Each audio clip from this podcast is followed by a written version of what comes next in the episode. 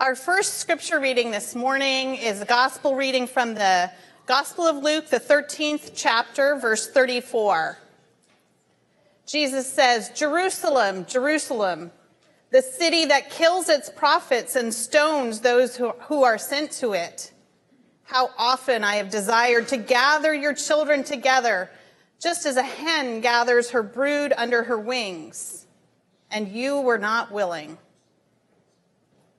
Our second reading this morning is from the book of Hosea, chapter 13, verse 8. I, your God, will fall upon them like a bear robbed of her cubs, and I will tear open the covering of their heart. There I will devour them like a lion, as a wild animal would mangle them. This is the word of God. Let's pray. Loving God, thank you for this amazing morning. Thank you for the gathering of your people into this space, wanting to grow in love towards you. We gather in the hopes of learning what will help us love others. Send your presence here to open our hearts and minds to all you would have us hear and understand. And it is the na- in the name of your risen Son, Jesus the Christ, that we gather and pray. Amen. In my very first sermon here as your associate pastor three years ago, I shared what I thought were three pretty remarkable things with you. The first is that I shared that the letter to the Ephesians was probably not just to the Ephesians. I also shared that we really don't think that Paul wrote the letter to Ephesians. And I also referred to the Holy Spirit as she. One of the three of those got a lot of feedback, just one. I'm, I'm sensing from your laughter, maybe you know which one. The only one that anybody commented on was the fact that I had referred to the Holy Spirit as she. So when I found out I was preaching today on Mother's Day, the second to last time I'll preach before I move from this congregation, I thought, what better day to explore this female image of God? We struggle with the idea of God as a woman, God as a female, despite the fact that Scripture has images of it over and over again. There are multiple times in Scripture where the Hebrew and Greek call whatever image of God we're talking about she. It just doesn't translate into the English. And I think for many of us, it kind of makes us feel uncomfortable to think of God as female. I mean, God's male, right? Many of us start our prayers with Father God, not Mother God. The Lord's Prayer starts with our Father who art in heaven, not our Mother who art in heaven. And how about this one? God is great, God is good. Let us thank her for our food. That just doesn't sound right, does it? So when I read this gospel, and when I read this gospel passage, the one we read today, it's actually in both Luke and Matthew. But I really do enjoy imagining God spreading out her wings and calling her people under her wings to protect them from whatever looming danger is out there. And she'll snuggle them into her body to keep them warm, to keep them safe, so that she knows if just one of them scoots out from under her wings and strays a little bit.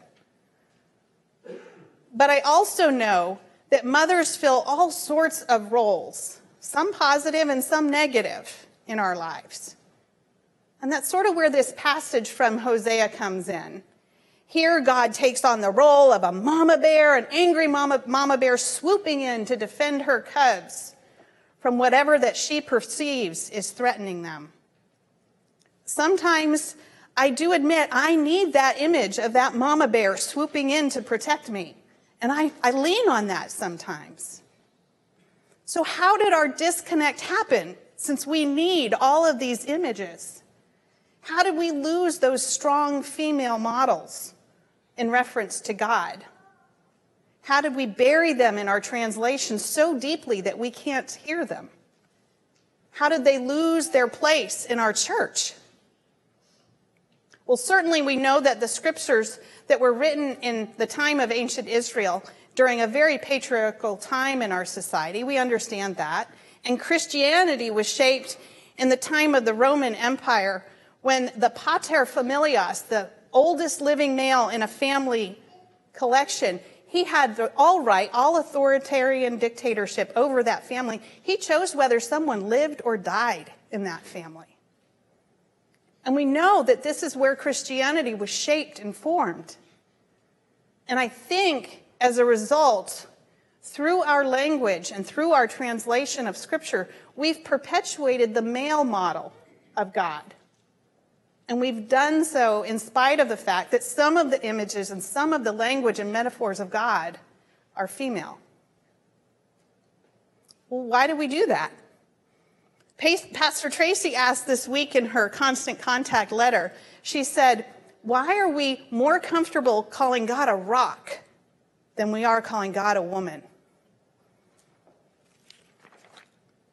Well, theologians have been wrestling with this question for millennia, and I'm not sure we're going to resolve it all this morning. But I thought maybe we could wrestle and expand our own understanding a little bit.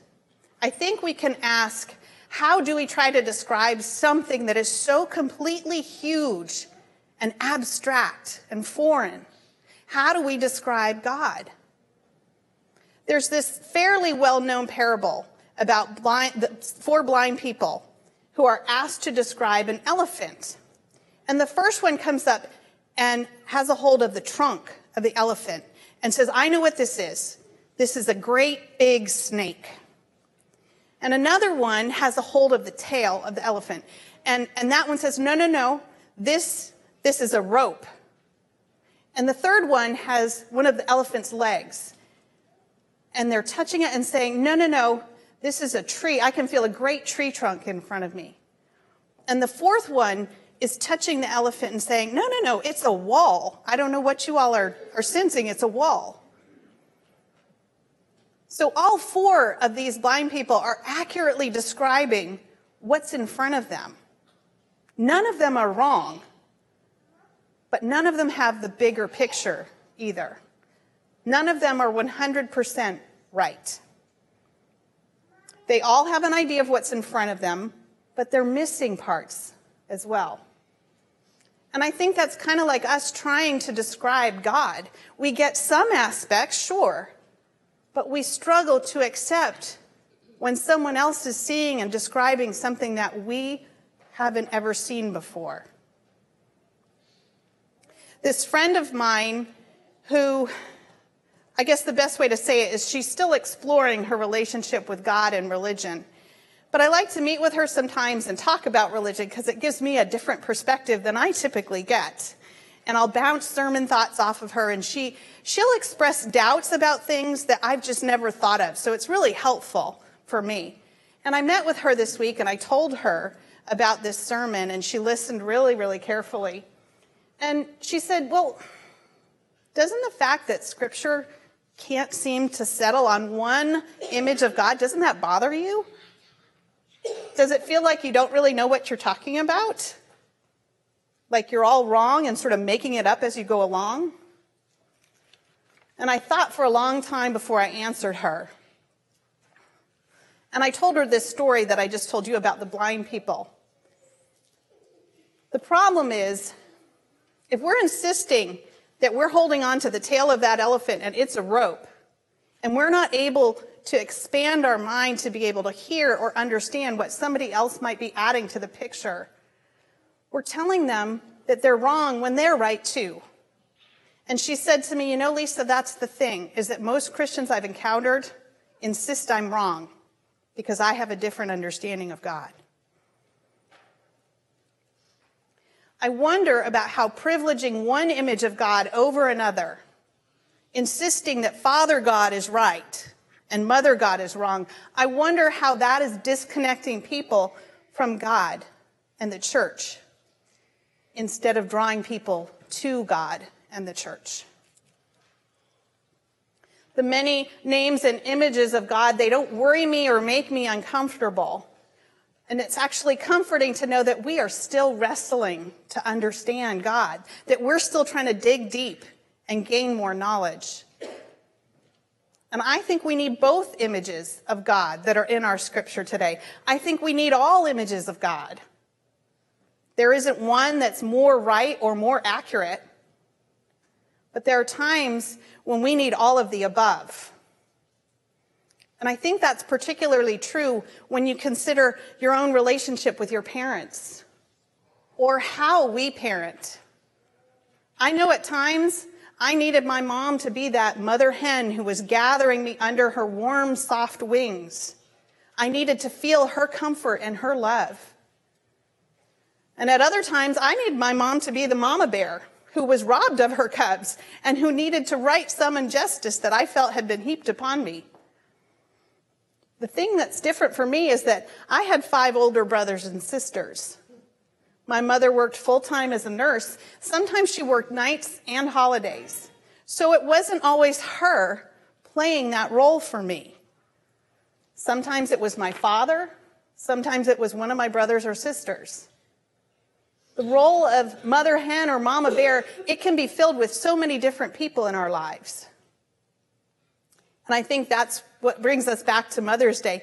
It's kind of a, a problem for pastors. We want to honor and appreciate mothers, but we're also really aware that Mother's Day can be really hard for some people, depending on whether they had a mama bear who never ever could be a mother hen, or others who have struggled to become a mother.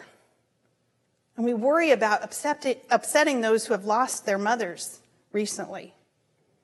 But again, I think this, points to the brilliance of Scripture, the accessibility of all these many, many images. If you're struggling with God as Father, if it doesn't work for you, then God as Mother might be what you need.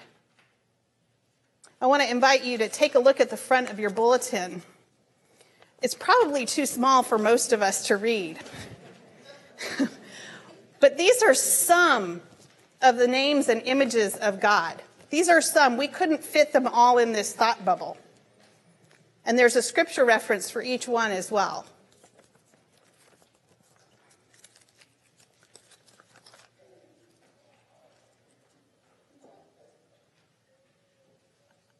Sorry, I lost my place. There's no single monolithic reference to God. Instead, there are so many. And perhaps there are so many because, like the blind people, we can't see all of God's traits. Perhaps there are so many so that everyone, no matter where you are, what stage of life you're in, has an image to cling to. And I wonder what image of God, what metaphor for God do you need today? I want to tell you a little story about an image of God that has stayed with me over the last year. It came to me a little over a year ago. I had met a friend for dinner, and she had experienced in the previous year one of the most horrendous divorces I've ever heard of. It turned out she was under extreme emotional manipulation and abuse by her husband, and the divorce was as bitter as you can imagine. She had held on to the image of God as a lion to get her through that experience. God as a lion that's mentioned multiple times in Hosea and Jeremiah, Isaiah, Lamentations, and Job. It was an image that gave her strength when she was sitting across the table from her ex husband in mediation. It was a, an image that clung, she clung to in order to get through that. So, this evening, when we met for dinner, it actually was just days after her divorce had finalized. She was finally free of her nightmares, and her joy and her relief were just emanating from her. We also talked a little bit about how I was in the midst of reviewing materials for my ordination interviews. And I told her I was dreading these interviews. This was my final step before being recommended or not for ordination. And so as we left the restaurant, my friend held out her hand to me, and I instinctively put my hand underneath. And she released her hand and let go. and my hand was empty. And I looked at her with a funny look like, what, what just happened? And she said, Here, take my lion. This is the lion's lead. Take my lion. You need it more than I do now. And I watched as she turned on her heel and walked confidently to her car and drove away. She no longer needed that image of God. It was actually freeing to her to let it go. But the thing is, is I needed it. I needed that lion. And I tell you, that lion sat at my feet as I studied and reviewed for my interviews. That lion walked the halls of this church with me. And in the staff meeting, right before my interviews, the staff gathered around me and laid hands on me, and each of them prayed. And one of the staff members said, God, be a lion at Lisa's side as she enters those interviews. I had not told anyone about my lion. But I think that lion was walking beside me and was so present that others caught that vision without even knowing it and prayed about it. And that lion, let me tell you, that lion walked with me into each and every one of my interviews. That lion leapt up on its paws, put, put its front paws on my shoulders, and licked my face when they said, You've passed your interviews. and that lion walked beside me when the bishop laid hands on me and ordained me as an elder in this church. What image, what metaphor of God do you need to take home today? These many images of God, they're not meant to dilute our faith, and they aren't meant to make God seem schizophrenic or fickle. They aren't meant to be wielded against one another as we wrestle over which one is right or wrong. No, I'm convinced that these many images of God are meant to just expand God's presence, to expand God's accessibility to others. These many images of God are meant to meet us exactly where we are and to help us understand and know God better. Amen.